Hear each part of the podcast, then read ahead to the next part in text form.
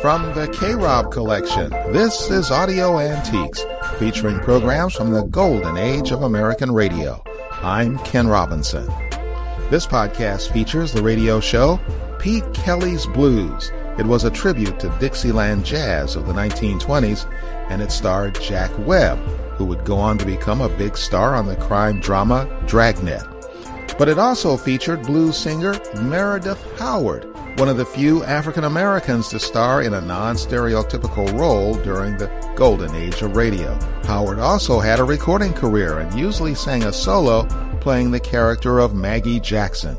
We'll hear Pete Kelly's Blues from 1951 right after this. Panoramic Lifestyle Clothing, the home of distinctive quality t shirts. This is my favorite brand. I love the fit and the look. I will wear panoramic everywhere. Yeah, it doesn't get any better than this.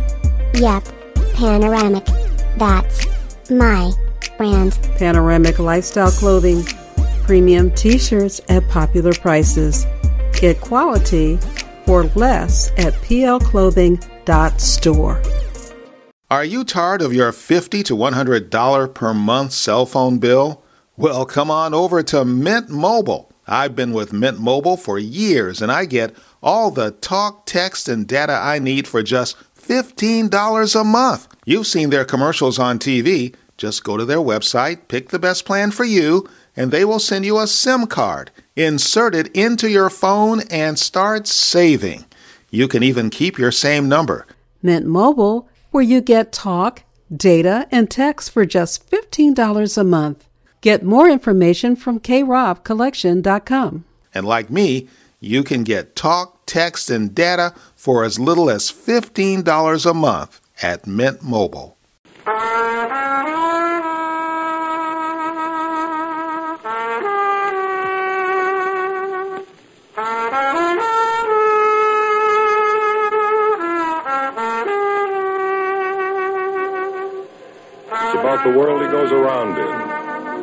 About the big music and the big trouble and the big twenties. So when they ask you, tell them this one's about the blues. Pete Kelly's Blues.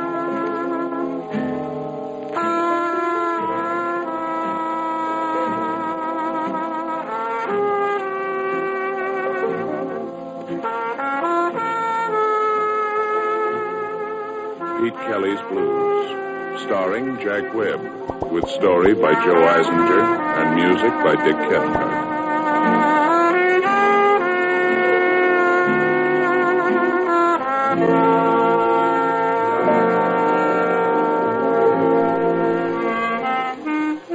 Four seventeen Cherry Street, Kansas City. It's a standard speakeasy. The ceiling is low, the prices are high, and the whiskey is cut more times than a chin at a barber college.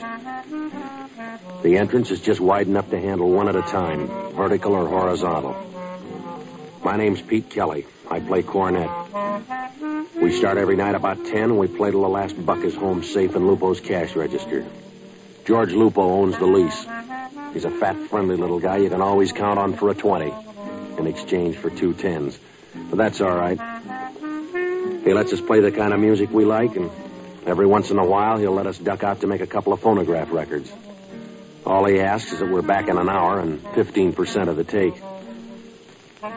Well, last night, Matty Wynn had been after us for two weeks to make another record for him to fill out one side. Matty ran a two turntable recording joint in a loft over on Baltimore.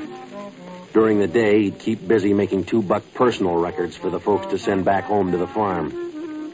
At night, he'd rope a combo like ours to put out with some Dixie for the local market. We'd already pressed a few for his label under different names the Spickardsville Sparks, the Grundy Growlers, the KC Cats.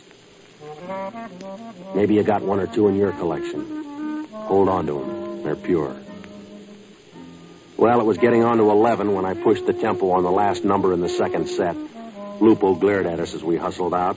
We packed up our instruments, we piled into a taxi in Red's Erskine coupe and slammed out for Baltimore Street and Matty's loft. Come on, I'll help you with the bake. All right, all right. Let's keep it light, huh? This is a residential district now. Hold it down, boys, huh? Hold it down. Hey, fellas, quiet down now. Quiet. Pete? Who's that, Red? Looks like Zelda. Oh, Pete, I'm so glad I didn't miss you. Yeah, Zelda. I have to. Could I talk to you for a minute, Pete? All right, what's on your mind? Alone? I got a recording date, Zelda. I know, Pete. That's why I came here. We have to get back to 417. A minute, Pete? A half a minute. All right. Okay, Petey, we'll wait upstairs. All right, you guys, let's move. And Pete, Yeah, Red. we don't sound like much out of corn there. Make it snappy, huh? All right. All right, inside, Mo. Okay. Thank you, Pete. All right, come on, Zelda. Don't be mean, Pete. I've had my share of meanness. The way the newspaper. What did you expect? Rave notices for the way you divorced Matty to marry a hood like Johnny April? I have a right to live my own life. Sure, no matter whose life you kick to shreds doing it. I love Johnny, and he loves me. Oh, Pete, of all people, I thought you would understand, that you would. Now, look, Zelda. I like a guy named Matty Wynn. In my book, he didn't rate the kind of treatment you dealt him. You like a guy named Matty Wynn. How much do you really know All about right, Zelda, just funnel this down. Now, what do you want? Matty refuses to see me, Pete. That figures. I want you to talk to him for me. Saying what? You and Matty, you always got on well together. He may listen to Now, you. Now, look, Zelda, I got a job to do. Get to it. Matty's got a record that belongs to me. I want it. What kind of a record? It's a record you and the boys made once, June night. Well, you're beginning to make a lot of sense, Zelda. You'll understand, Pete. Just tell him I...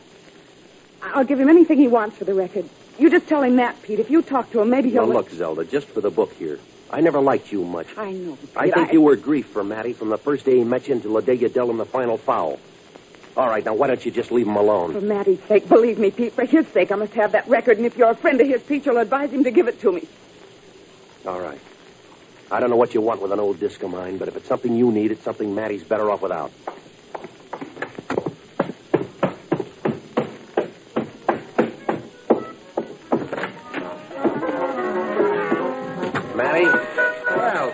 Begun to think you deserted us for the Mound City Blue Blowers. I just left Zelda. Of course, the wisest thing any man could do. She was waiting for me downstairs. Why is it, Pete, that we always assume the vulture to be male? Uh, She seemed more like a frightened rabbit.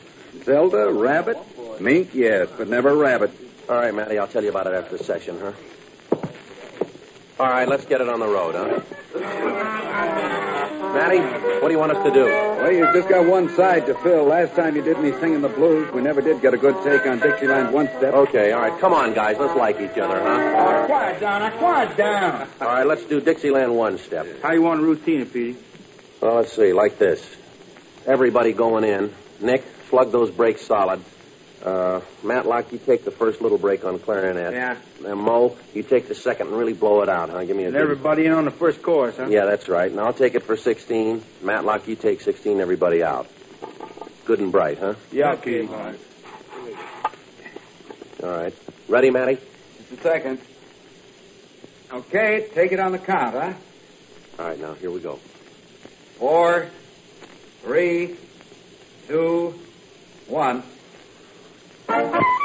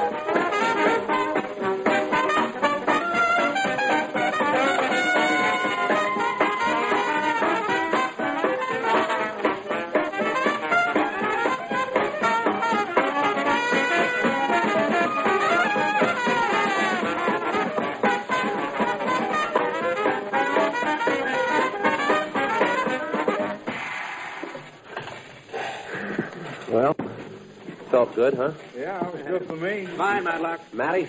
That does it, Pete. All right, you can pack up. I'll see you back at 417, huh? You stand behind, Pete? Yeah, ten minutes. Leave the Erskine for me, will you, Red? Sure.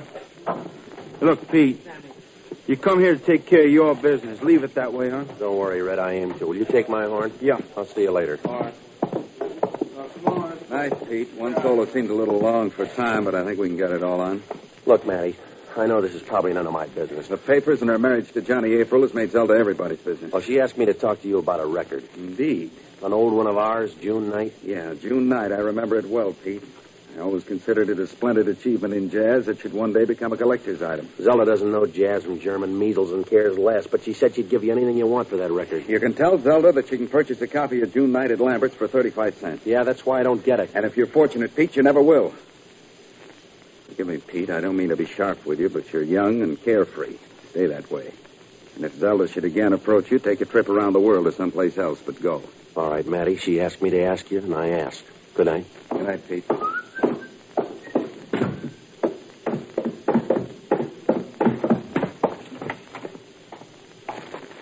Hey, you Pete Kelly? Who wants to know? Hear that, Perry? He wants to know who wants to know.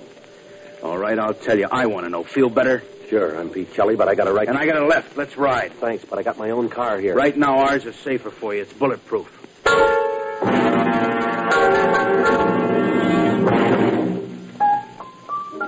Well, I was going to tell him I didn't need a bulletproof car. He showed me the gun. It was a 45. I know how to admit it when I'm wrong. So we got into the bulletproof car. During the ride, I cased the two artillerymen. Except for their faces, I'd seen them a couple of times before. At 417, over at Sour Sammy's, at Fat Annie's. The same tightly tailored blue suits, the same long, itchy fingers, and the same razor edge lips and eyes. Oh, there's hundreds of them around. But they're pretty right guys. You gotta know how to handle them. Just do as they tell you, and the chances are you won't lose more than one eye. Well, the car glided to a smooth stop in front of the Roxbury apartments. The private elevator shot us up to the penthouse. My stomach caught up with me as the Gunsels pushed me into a living room that was slightly smaller than Swope Park, but less crowded. One man, all shoulders, no hips, and rich black hair, a face that'd make Wally Reid cut his throat. He was sitting at a table with earphones on. He was tuning a radio. He glanced once over his shoulder at me.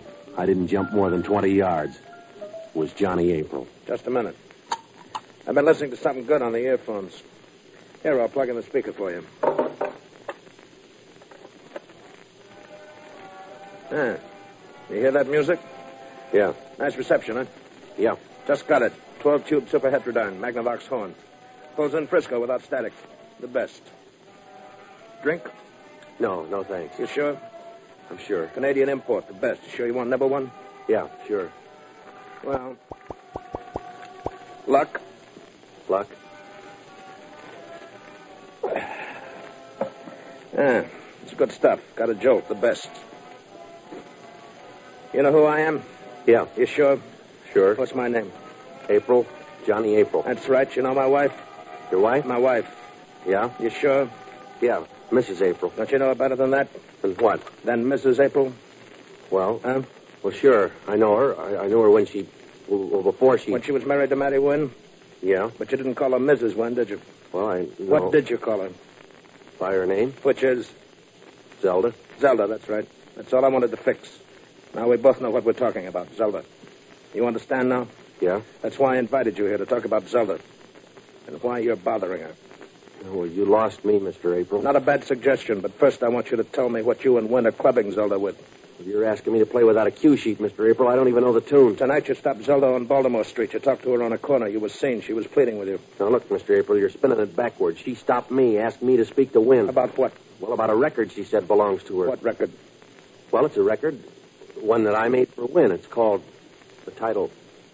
Yeah, I know. This sounds silly, but it's true. That's right, Kelly. It Sounds silly because it isn't true.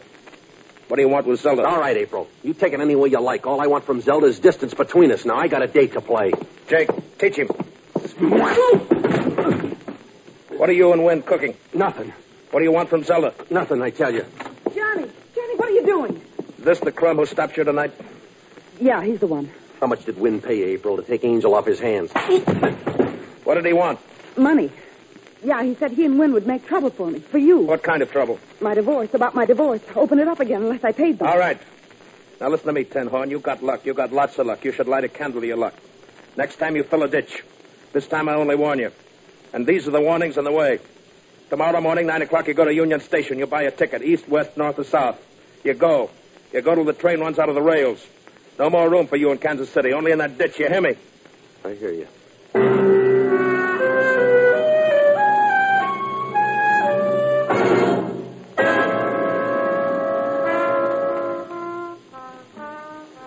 Jake and Perry drove me back to the Erskine.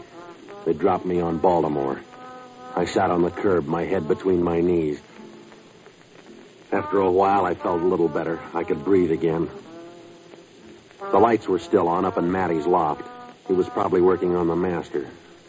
While I navigated the long flight of stairs, trying hard to hold back the sudden anger kicking up in me. It wasn't Matty's fault. He'd warned me about Zelda. No use to take it out on him. Well, I went into the loft and made an effort to hold it down. But it was a wasted effort. Matty wouldn't have minded anything I said or did. Matty wasn't even there. Only his body, half covered with the burlap used on the walls to soundproof the joint. He'd been shot once through the head, clawed down enough burlap over himself to make a shroud. I picked up the phone in the office, gave Central the number of Sour Sammy's joint, and waited for Sammy to see if Barney Ricketts was under his favorite table. Barney Ricketts is the only ex-bootlegger I know who went broke in 1922. He set out to prove that a man could drink his gin without ill effects. But he never set a time limit on the experiment. No, Barney hadn't come in yet to Sour Sammy's. Well, I left word for him, meet me at Fat Annie's place. I started to leave. I hesitated and went back to Matty Wynn, spread a clean handkerchief over his face. I made the street three stairs at a time. I crossed the river, jolted the Erskine down Boulder Road to Fat Annie's place. Seemed like a waste of good singing, but Maggie Jackson was getting ready to do her number. I eased a lone drunk out of a booth, draped him on the edge of the bar, and sat and listened to Maggie.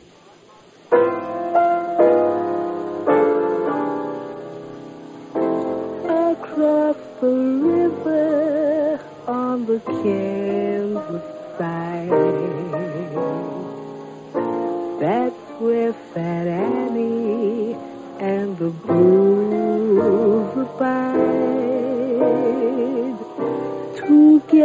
your music and your chicken fried.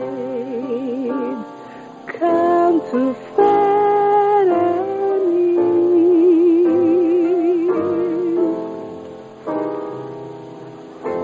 Just for a pocketful of rock and ride across the river to the Kansas side. And when you get across that great divide, come to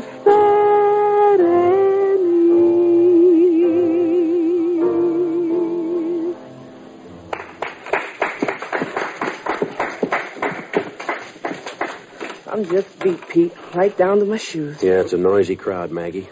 Out of town wine buyers with gin chasers. Murder. Yeah, do you want a beer? Thanks, Pete. I could use it. All right. Hey, draw two, will you? Barney ain't been in yet, has he? No. You got trouble again, Pete? Where can I buy a new birthday? The stars are ganging up on me. Ain't nothing in that astrology, Pete. Well, there must be some explanation. Yes or no, hot or cold, I catch it. What's the misery this time, Pete? Only that Matty Wynn caught a bullet in the head. No. And if I'm not out of KC by morning, he's going to have company. Look, Maggie, do you remember a disc I cut for Matty? June night? Sure do. Good session. You got a copy of that one? Right on top of the pile. Where? In my room, just down the street a piece. Well, I'd go with you, Maggie, but I don't want to miss Barney. I'll get it for you, Petey. Thanks a lot. Ah, Pete Kelly, noted troubadour, bar of the barrel houses. Hi, Barney. And Maggie Jackson, Canary of the Cribs. I'll be right back, Pete. Thanks a lot. Uh, Petey, I've just suffered a great hurt. No sooner did I set foot in Sour Sammy's joint than Sour Sammy himself came a grinning and a smirking to tell me with undisguised glee that you were waiting for me here. He was openly delighted to see me go. Yeah, look, Barney. I was sorely tempted to ignore the message, merely to aggravate Sour Sammy, you understand. But since it was you, Petey, and in distress, I'll warrant, I came on the wings of Mercury. Thanks, Barney. I'm a- Mercury. That's a thought, Petey. We've tried ether in our beer, chloroform, and even a tincture of laudanum. Now, uh, what would a soup spoon of mercury do? Uh, no, too risky, unless, of course, one... Barney, listen to me, will you? I'm breathing against the clock. Never will I forget Sour Sammy's attitude, and after all the credit he's given me, too. No, Petey, it proves only one thing. Man is essentially an asocial animal. We band together only because we find it impossible to survive alone. Yeah, I know. But there is no true affection anywhere. Like the wolf, yes, take the wolf, Petey. He too herds, but only in times of want and stress. Yeah. And as soon as he doesn't have to rely upon his fellow wolf for survival, off he goes to prey upon his own. Yes, Petey, like the wolf, man is a lone hunter, hating the herd because he is forced to depend upon it for survival. You all through? Uh, Very well, fellow wolf. Johnny April, Barney, do you know him? Oh, yes, yes. A fine gentleman, Johnny April, never kills on the Sabbath. Well, I can't wait that long. He gives me till morning to get out of town. Foolish man, right now you should be navel deep in timetable. Look, I got sucked into this by his wife, Zelda.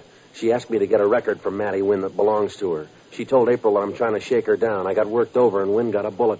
What's on this record? I don't know. It's just a disc I once made for Matty. It's called June Night.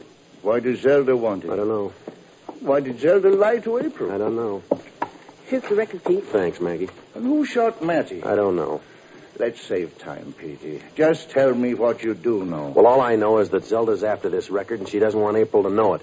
And that's the copy there? Yeah, June night. I thought we maybe we could spin it once, and maybe it'll give us some kind of a message. I'll put it on the phonograph, Pete. Thanks, Maggie. I'll wind it up for you here.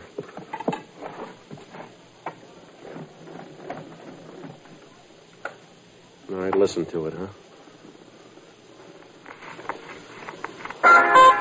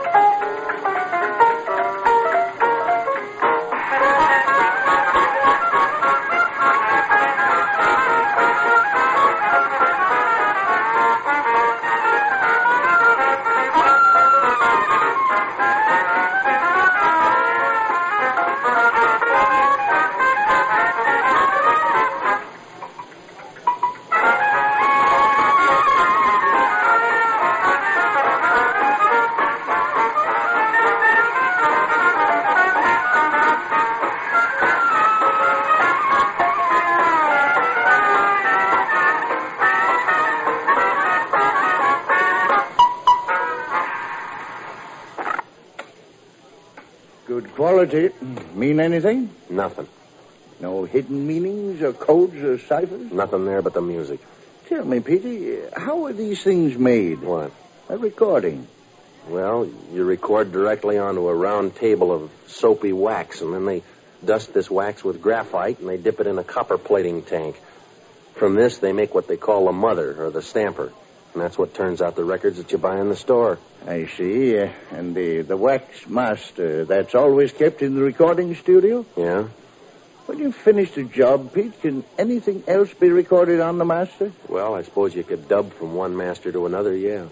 Petey, when I was a mere lad, my old father told me, when you seek an answer, child, always go to the master.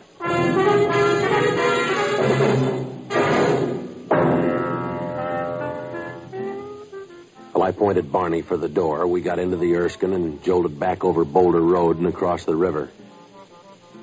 Barney insisted on expanding his wolf man herd theory all the way back to Baltimore Street. By the time we reached Matty Wynn's loft, my fangs were on edge.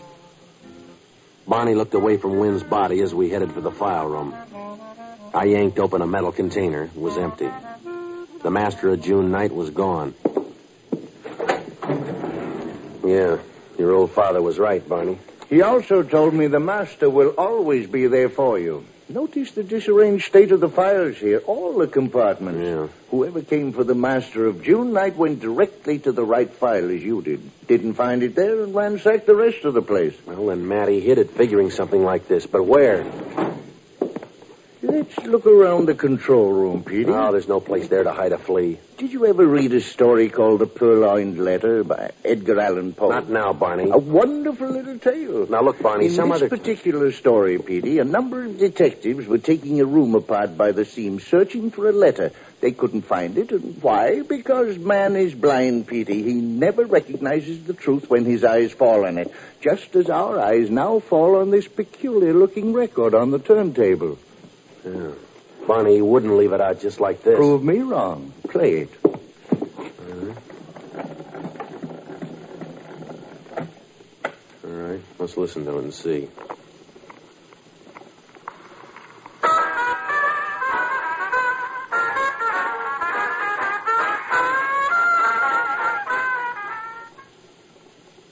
You understand what you're to say, Zelda? You wrote the script for me. Not that I don't trust you, of course. Let's get on with it, Matty. A little closer to the microphone, Zelda. This close enough, Matty? This close enough, Pete? Don't be foolish, Zelda. Put that gun away. Give me the record, Pete. Sure, in exchange for that gun. You'll get what's in the gun. Like you dealt it to Matty? The record here on the turntable all the time, and you broke three nails ripping those files apart? Face the wall. Keep your hands up. Lean against it, both of you. Excuse me, madam, but I just dropped in to make a record for the folks Shut back up. home. Surely. One move and I'll give it to you in the back. That's my department, Zelda. Johnny. Give me the gun. All right, Zelda. I told you here. I only bought a small piece of your yarn. Now I want the rest of it. I didn't want to involve you, Johnny. I came to pay them off. They killed Matty. See? See there? And I got the gun away No from... good, Zelda. Can't you see his face? He's just run out of mileage and ideas. Listen to this, April. No, no, darling. It's a frame. That's... Shut up. All right, Kelly, I'm listening, and it better be good. All right. Here it is. It's all on the record.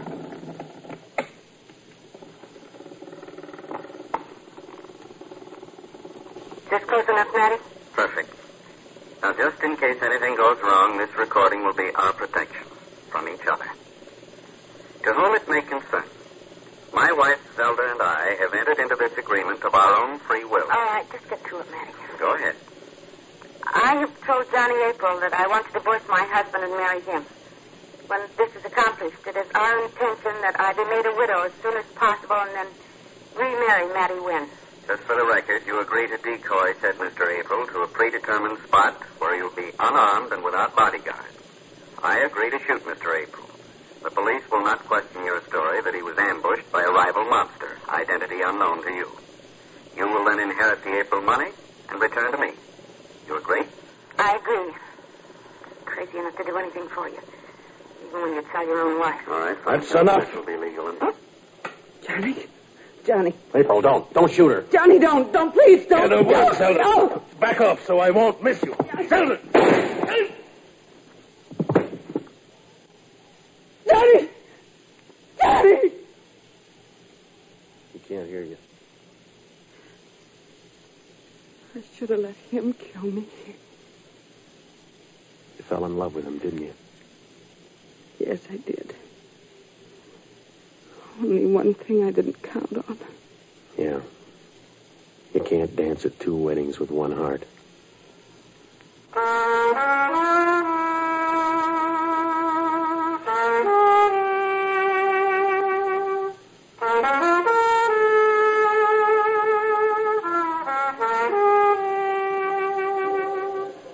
Pete Kelly's Blues, starring Jack Webb, with story by Joe Eisinger and music by Dick Cathcart, scoring by Matty Matlock.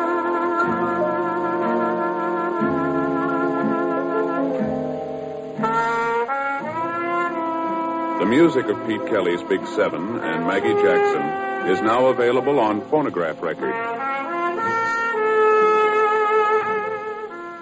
Ladies and gentlemen, the Red Cross already has allocated more than a million dollars for emergency relief work in the flood stricken areas of Kansas, Missouri, Illinois, and Oklahoma.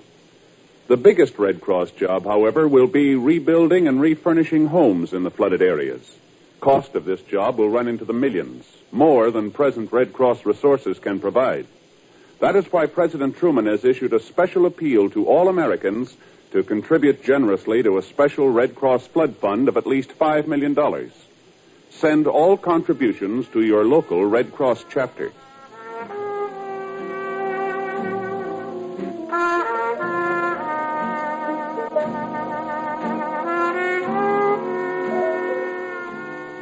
The preceding was transcribed. It's the Silver Jubilee on NBC.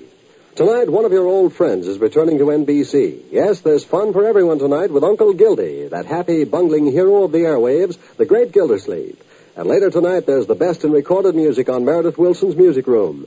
Meredith's special guest this evening is Frank Loesser, the composer of Broadway's musical Guys and Dolls. And make a note to hear Dragnet tomorrow with another authentic story from the files of the Los Angeles Police Department. The Great Gildersleeve tonight on NBC.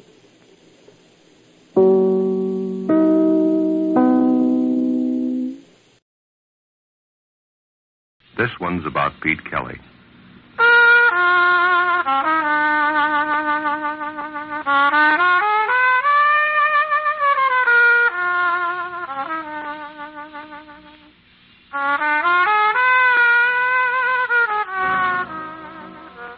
It's about the world he goes around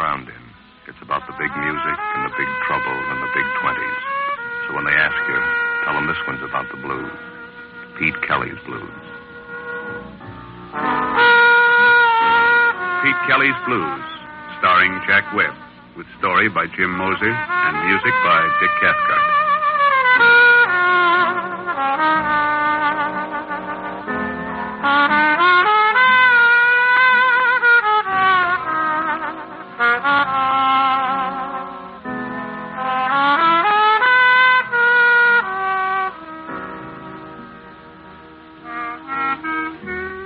My name's Pete Kelly. I play cornet. You'll find us at 417 Cherry Street, Kansas City. It's a standard speakeasy. We got 35 cases of cut whiskey and a seven piece band. We start every night at 10 and we play till 6 in the morning. It's not much, but the contract runs out in June 1924. After that, there's a place in South Chicago that may take us. In the meantime, we're working here on Cherry Street. The lease is made out to George Lupo. His brother gave it to him after the funeral. The kind of music we play started out as a backroom exercise in a little swamp stop called Myrtle Grove. La Rocca took his Dixieland band to Reisenweber's in New York. We got as far as Kansas City. It's no place to get off a train unless you're a sack of mail. Because around here, everybody works at the same job staying alive. Half a buck buys a pair of socks, a spaghetti dinner, or a down payment on murder. Well, last night everything turned sour about midnight. The town was down on its hands and knees trying to crawl through one of those Kansas City hot spells that blast by every third day. It was heat and headaches all the way. Our drummer Nick was dragging the beat, and I went bad 12 bars in on the Memphis Blues. Well, I figured we better cut the set short, so we started to fight our way through one chorus of Roses of Picardy. That's when the kid came in and stood by the bandstand. He was tall enough to see over a quart of milk with a face the size of a minute and just about as young.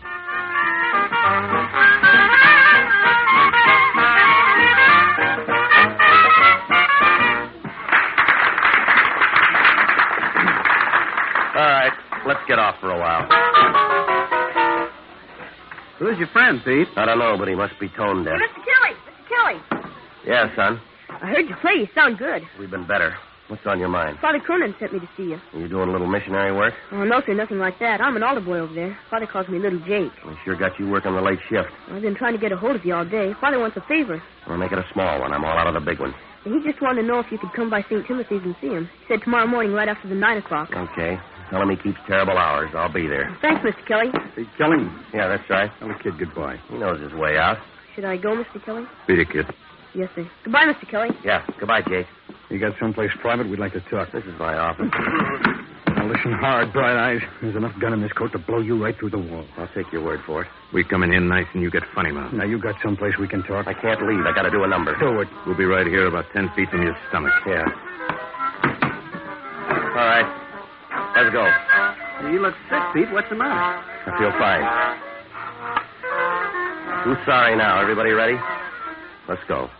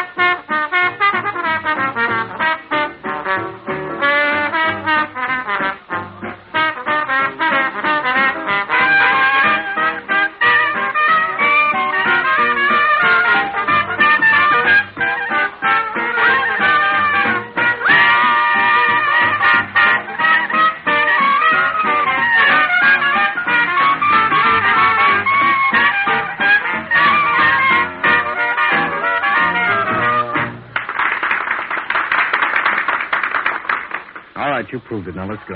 Yeah. Keep 'em going, Red. How many shall we do, Pete? If this works out, about ten minutes worth. Let's go. The alley will do.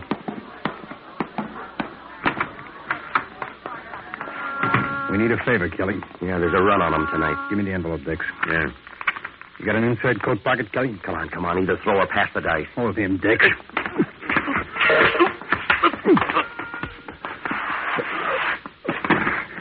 Fill him up, Dix. Come on. Up. Yeah.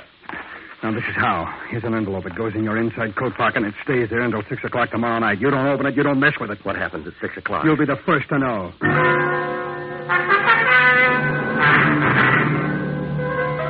Well, I stood there in the alley and watched them walk away. Inside, Lupo was blowing up a storm. Something about paying for a seven piece band and only having six. Well, it wasn't worth trying to get back on the stand. I got a cab and went up to my room. I tried to get to sleep. It was no good. I got up. I was sick to my stomach. After that, I went to sleep. The next morning, I made a pass at some breakfast and tried to look through the sports page. Harry Heilmann got four for five against the Red Sox, but that's all I read. That envelope had me. People have been taken out in alleys before, and they've been worked over, usually to get something away from them, not to give it to them. No matter how I tried to put it together, it wouldn't come out. Thin or fat, it wouldn't slice. I had the envelope, and I had to wait till six o'clock. Well, I gave up on the coffee, and I started over to see Father Cronin. It was a little after 9.30 when I started up the steps of St. Timothy's.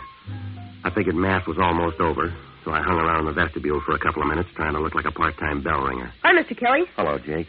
Father's back in the sacristy, Mr. Kelly. He said for me to show you the way. They move it? No, sir. All right, Jake. Show me the way.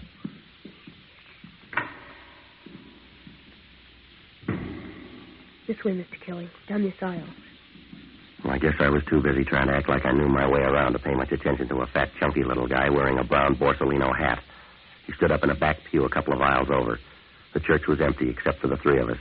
Little Jake found out about it just before I did. Mr. Kelly, that man back there. All right, mister. I'll take that envelope. Jake, get down. Mr. Kelly, look out! Look out! Kansas City, you learn early to look for trouble. Any place, any time. But this is the first time it caught up with me in the middle of a church. The last three shots were a waste of money. Jake went down like young wheat in a hailstorm. When I grabbed for him, I hit my head on the base of a marble pillar. I lost the edge right there. By the time I hit the street, he was gone. I guess I covered every alley and street in the neighborhood. But it was like trying to wash a pail of dirty water. I don't know how much later it was when I stopped for a minute in an empty doorway and tried to remember what I was chasing. Well, a siren was crying off somewhere in the distance, and I started back for the church. The coroner's wagon was just pulling away as I got there. I didn't see Father Cronin around, so I went back to the rectory and rang the bell.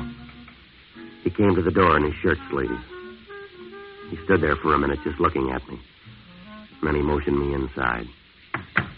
In here. Sit down. The kid, Father, little Jake. He's dead. You want a blow by blow? I know, Father. I was there. Sure you were there. You're always there. I should have known better than to call you. I should have known it meant trouble. Oh, wait a minute, Father. This wasn't my party. I called you here today to ask you a favor, Pete. Yeah, I know. You don't know. It's too late now. We were going to have an altar boys picnic tomorrow at Washington Park. I wanted you to play a little music for us. We won't be going now, Pete. We got a funeral instead. Yeah. What do you want me to say? Don't say anything, Pete.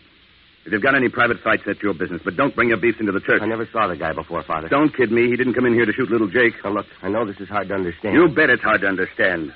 We've been over it before, but you ran with the same pack. You hung on to the same friends. You had it all figured out. Well, you figured this one, Pete. There's a nine-year-old boy on his way to the morgue. He took a gangster's bullet that you earned. Now you go ahead. Figure it. I, I got this envelope. I don't want an explanation. Take your excuses and peddle them where you need them. To the bootleggers and the gunmen. Take them to your crowd. This envelope, Father, they shoved it in my pocket. I was out in the alley behind the club. Two guys, they worked me over. I didn't think they'd try anything like this. Neither did little Jake. All right, Father, I told you I was sorry. Go on home. Why don't you stop cutting at me and say a prayer for that kid? I would, but I'm too busy praying for people like you.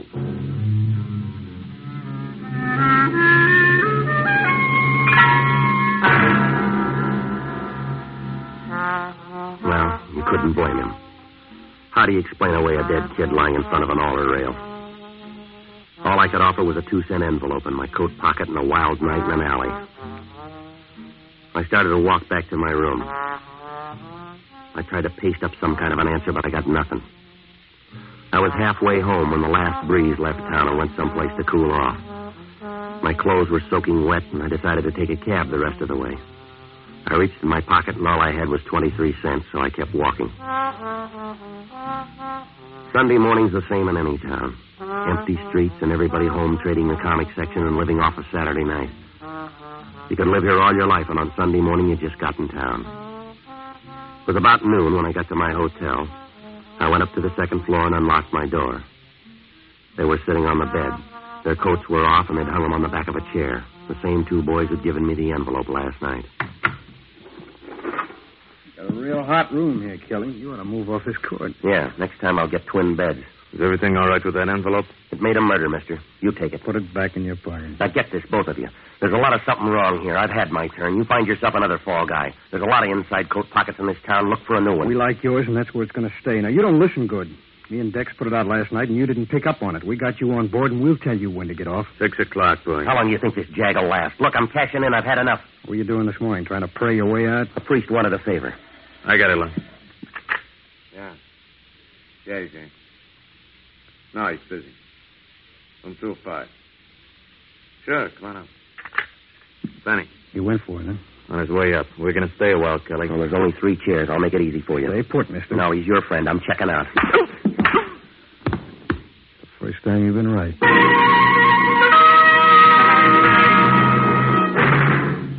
Well, it happened so fast I didn't even see his arm move.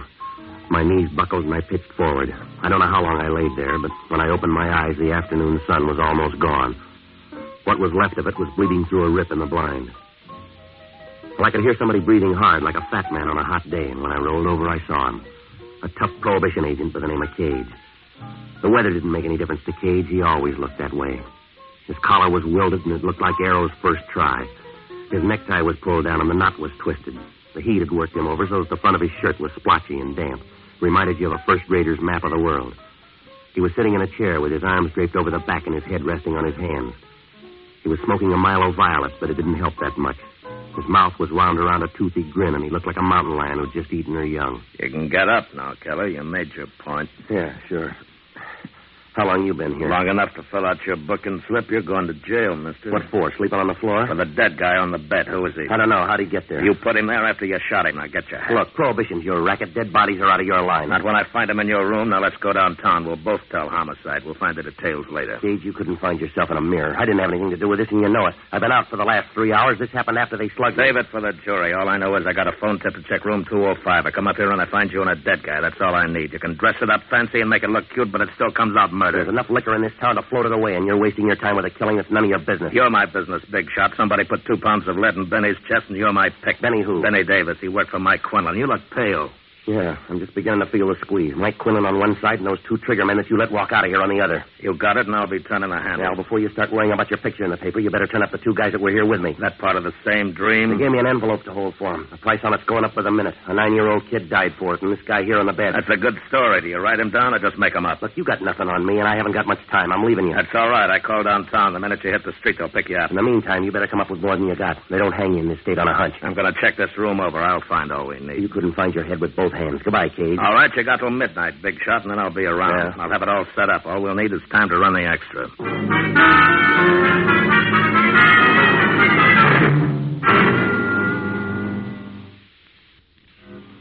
Well, I could have used a cold shower, but with Cage there, I didn't have the room to dry off. I went down the hall and headed down the back stairs. I figured even if Cage was right about calling downtown, I might have an edge if I moved fast enough. The sun was on the downgrade, but it didn't make any difference. It'd done a good job all day, and the heat was boiling up out of the ground. If I was going to come out at all, I had to have some help. So I started to look for the only honest guy I know, an ex-bootlegger by the name of Barney Ricketts. The only bootlegger in the country that went broke in 1922. He drank himself out of business. I phoned eight different places and tried four. Nobody'd seen him. I was about ready to give up when I finally found him sitting in the middle of a bourbon fog in a little Spanish joint somewhere on the edge of the East Bottoms. He was sitting at a back table trying his best to make time with a plaster bust of Queen Isabella.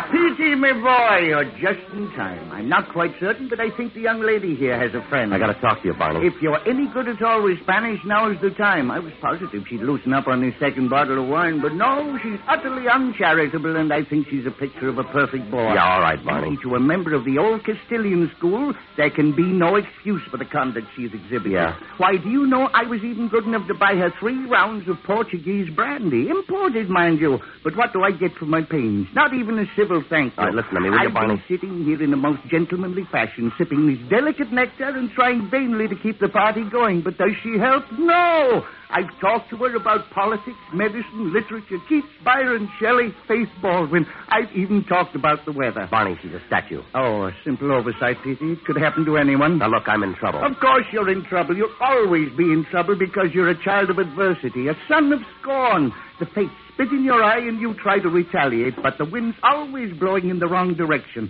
You're a lost leaf in the mortal storm, Petey. You're a pebble shaking a tiny fist at the mountain. You'd like to fight for some strange, fantastic cause, wouldn't you? But you can't find anybody your size. Men are too small and the gods are too big.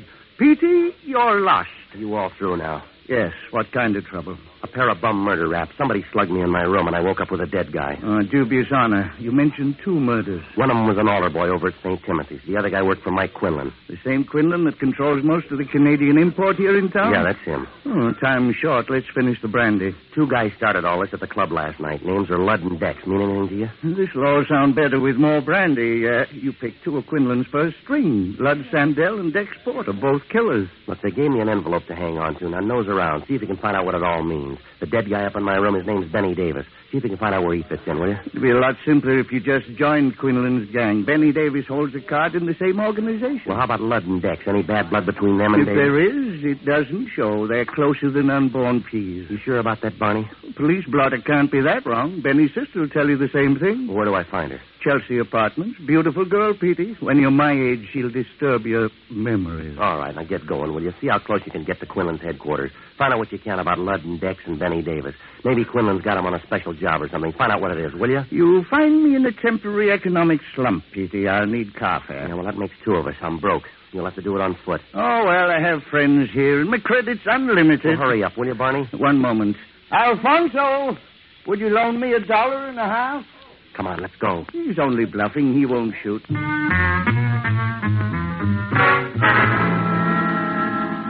Well, Barney headed down toward Bale Street from Mike Quinlan's place, and I started across town for the North End and the Chelsea apartments. I couldn't begin to work it out. If Dex and Ludd were such good friends with Benny Davis, why did they kill him?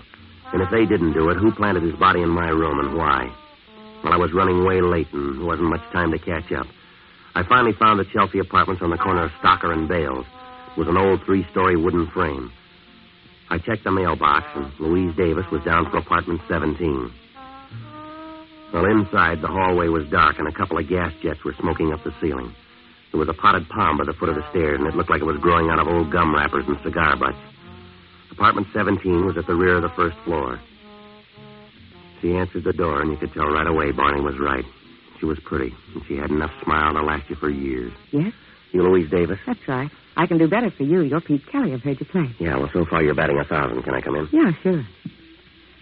You didn't bring your band, so it must be a social call. I'll make this short. It's about Benny. What about him? That's what I want to know. He's got a couple of friends. I got to know about him. Then he isn't that popular. You mean Ludd and Dex? They'll do. They got trouble and they're cutting me in. What kind of trouble? Well, I'm not sure. That's why I came to you. I can't help you. They never tell me what they're doing. Well, they gave me an envelope. They told me to hold it till 6 o'clock tonight. You haven't got any problem.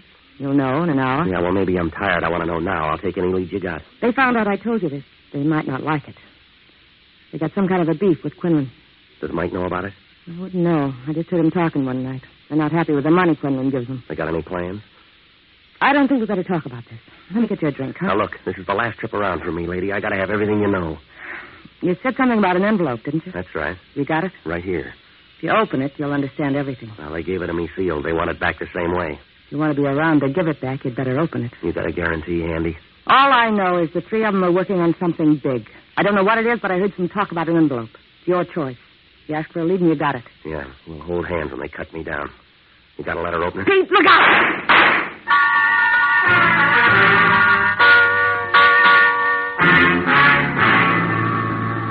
Well, it all happened faster than a Mexican divorce.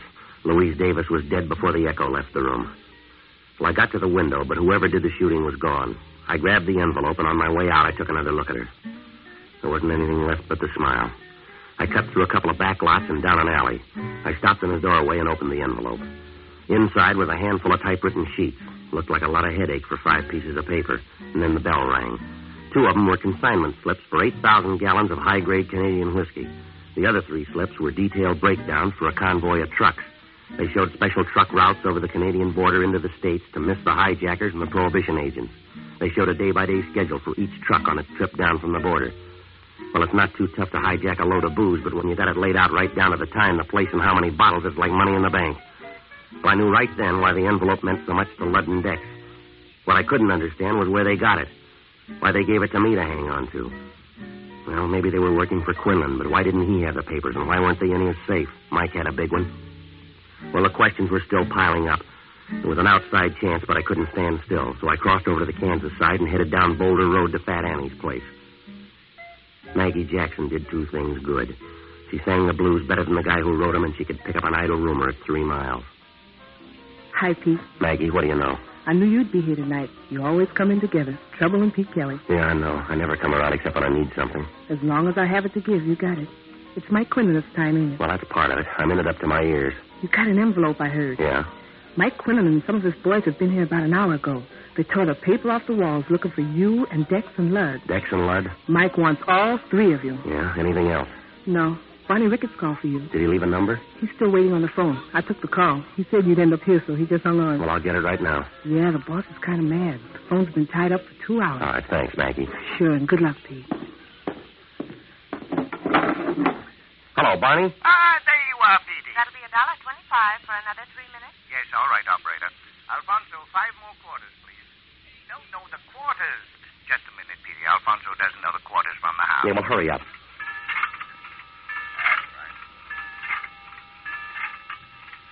Thank you. Now then, Pete. No, no, Alfonso, no more money for the moment. What's going on, Barney? Where are you? Fort Madison, Iowa. I'm troubleshooting for you, Pete. What'd you find out? It's a double cross. Mike Quinlan's involved in one of the biggest deals of his career, and Benny Davis, along with Dex and Ludd, stole the consignment papers. Yeah, I know. That's what's in the envelope. You better get them back to Quinlan. I understand he's been tearing up the town for him. Well, what do I do about Dex and Ludd? Yes, you might easily end up like Benny Davis. Uh, seems Ludd and Dex didn't want to split it three ways, so they killed him. You sure about all this? That's why I'm up here in Iowa. I suggest suggest that you join us. No, I'll see you when you get back. It's been a gay, mad world, Petey. We drove 60 miles an hour all the way up here. Yeah? Alfonso's drunk. He thinks the phone's a slot machine. He's waiting for the payoff.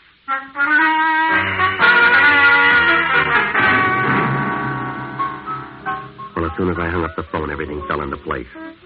I had one big worry to get back to the club and unload those papers before Quinlan caught up with me. Well, almost everything made sense now except the killing of Louise Davis, Benny's sister. It was easy to see why they dropped Benny along the way, but why his sister? How did she tie in? Well, on the way back to town, I mulled over a couple of possibilities, and I figured maybe I came up with the answer. I started back for town, and it was rough all the way. I kept thinking any minute I'd bump into Mike Quinlan, and I couldn't be sure that I'd lost Dex and Lud. It was almost dark by the time I got back to the club. The band was waiting around for the Sunday rehearsal. We ran through one number, and then things got cloudy. Now, Kelly. You're early, Dex.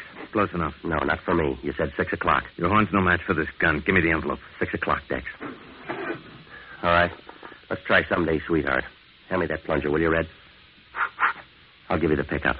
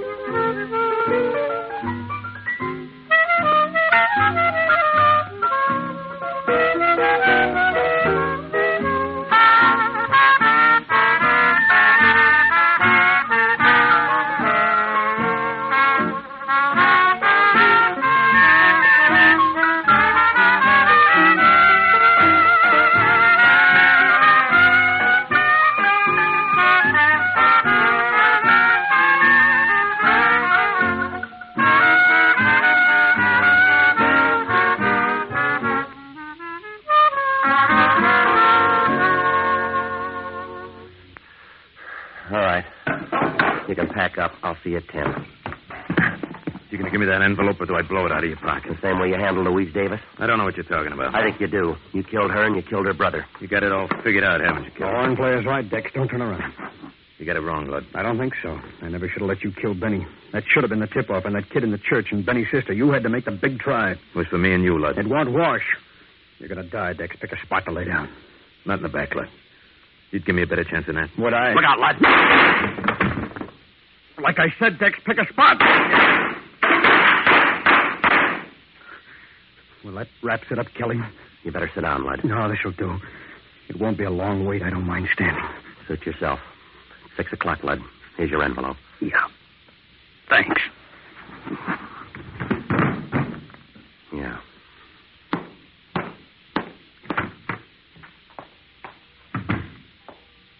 Hello, Pete. Hi, Father. Just going to stop by. I heard the gunshots. I knew you'd be around. Well, let me tell you again, Father.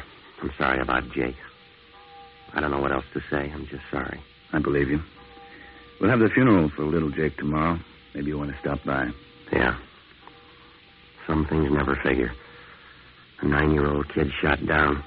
No reason for it. None in the world. Nine year old kid. It's done, Pete. Don't waste your pity on little Jake. He's got a big lead on both of us. I don't get you, Father. You and I should die as good as a nine year old.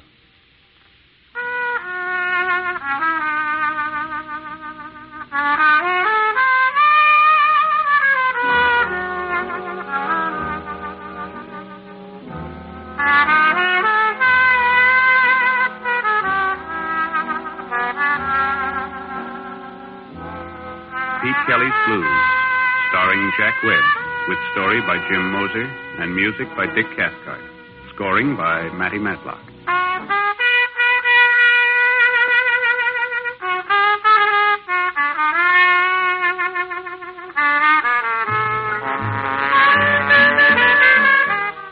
The music of Pete Kelly's Big Seven consists of Dick Cathcart on cornet, Matty Matlock on clarinet, Nick Fatool on drums, Ray Sherman on piano, George Van Eps on guitar, Jud DeNaut on bass, Moe Schneider on trombone. The songs of Maggie Jackson were written by Arthur Hamilton.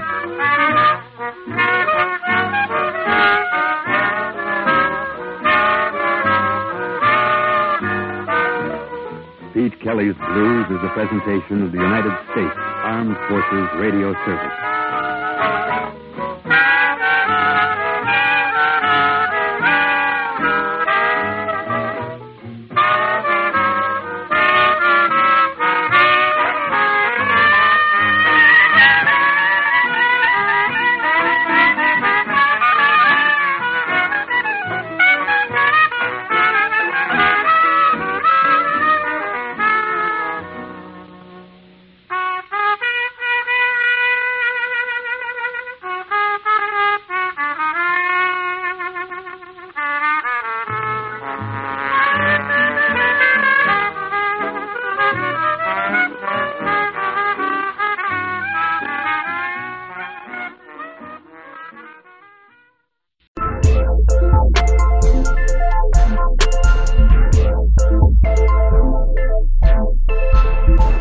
From the K Rob collection, this has been Audio Antiques, a program featuring shows from the golden age of American radio.